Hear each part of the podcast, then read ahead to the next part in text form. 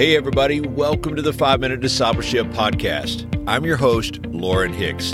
This is episode 453. Thank you for taking time to join me today. Let me give a big welcome to those of you who are brand new listeners to this podcast. The goal here is to inspire you to be a fully devoted follower of Jesus Christ. So each day I upload short episodes to encourage you on your journey as a Christ follower. Let me invite you to subscribe on your favorite podcast app so that you can join us each day. And you can learn more by visiting my website, 5minutediscipleship.com. Today on the podcast, we are talking about Jesus, our treasure.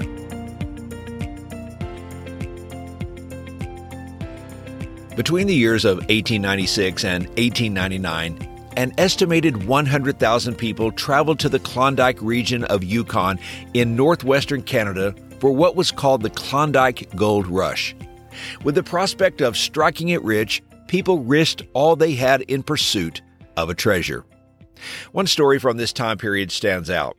After striking a large deposit of gold, two miners were so excited about unearthing more and more gold each day that they neglected to store up food and provisions for the coming winter. Then came the first blizzard. Nearly frozen, one of the miners scribbled a note explaining their foolishness.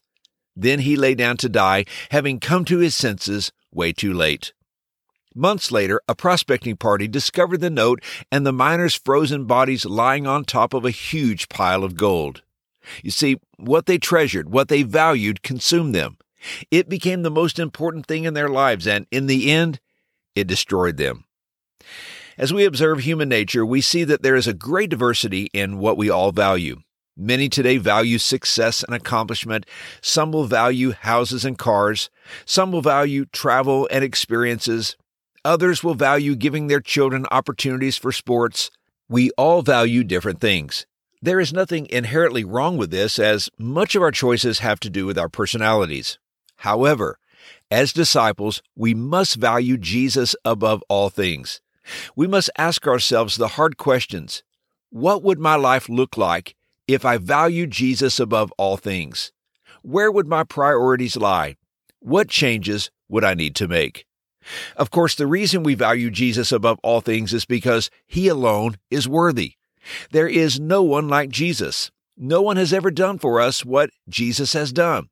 Jesus bore our sins on the cross and made a way for our salvation. He is worth serving. He must be our highest value. Matthew chapter 6 verses 20 and 21, Jesus said, but store up for yourselves treasures in heaven, where moths and vermin do not destroy, and where thieves do not break in and steal. For where your treasure is, there your heart will be also. These verses come straight out of Jesus' Sermon on the Mount. They are powerful words and they speak straight to the heart. Jesus says, How you spend your treasure reveals where your heart is. And today we have two treasures time and financial resources.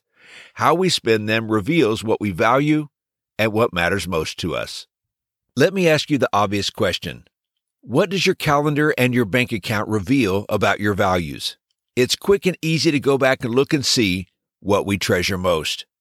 We must bring ourselves to the place where Jesus matters more than anything else.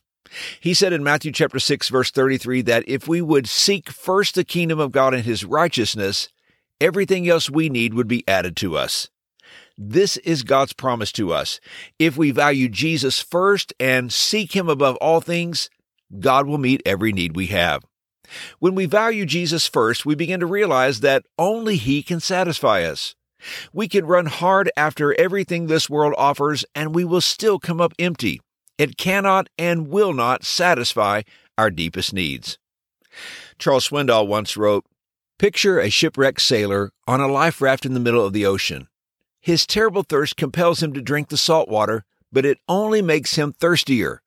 This causes him to drink even more, which makes him thirstier still. He consumes more and more of the salt water until he becomes dehydrated and dies. Like salt water, the treasure of this world was never meant to satisfy us. There is a spiritual hunger within us that only Jesus can fill. And this is why Psalm chapter 34 verse 8 says, Taste and see that the Lord is good. And here's today's challenge. Let's pray and ask God to search our hearts. May our values, our treasure, and our motives be revealed. Let's determine to value Jesus above all things and let this treasure determine how we will live our daily lives. Hey, thanks again for joining me for today's episode. If you're encouraged by this podcast, let me invite you to help us spread the word. Sharing episodes on social media and texting your friends and inviting them to listen in really help us get the word out. I hope you have a wonderful day, and until next time, let's continue on our journey as followers of Jesus.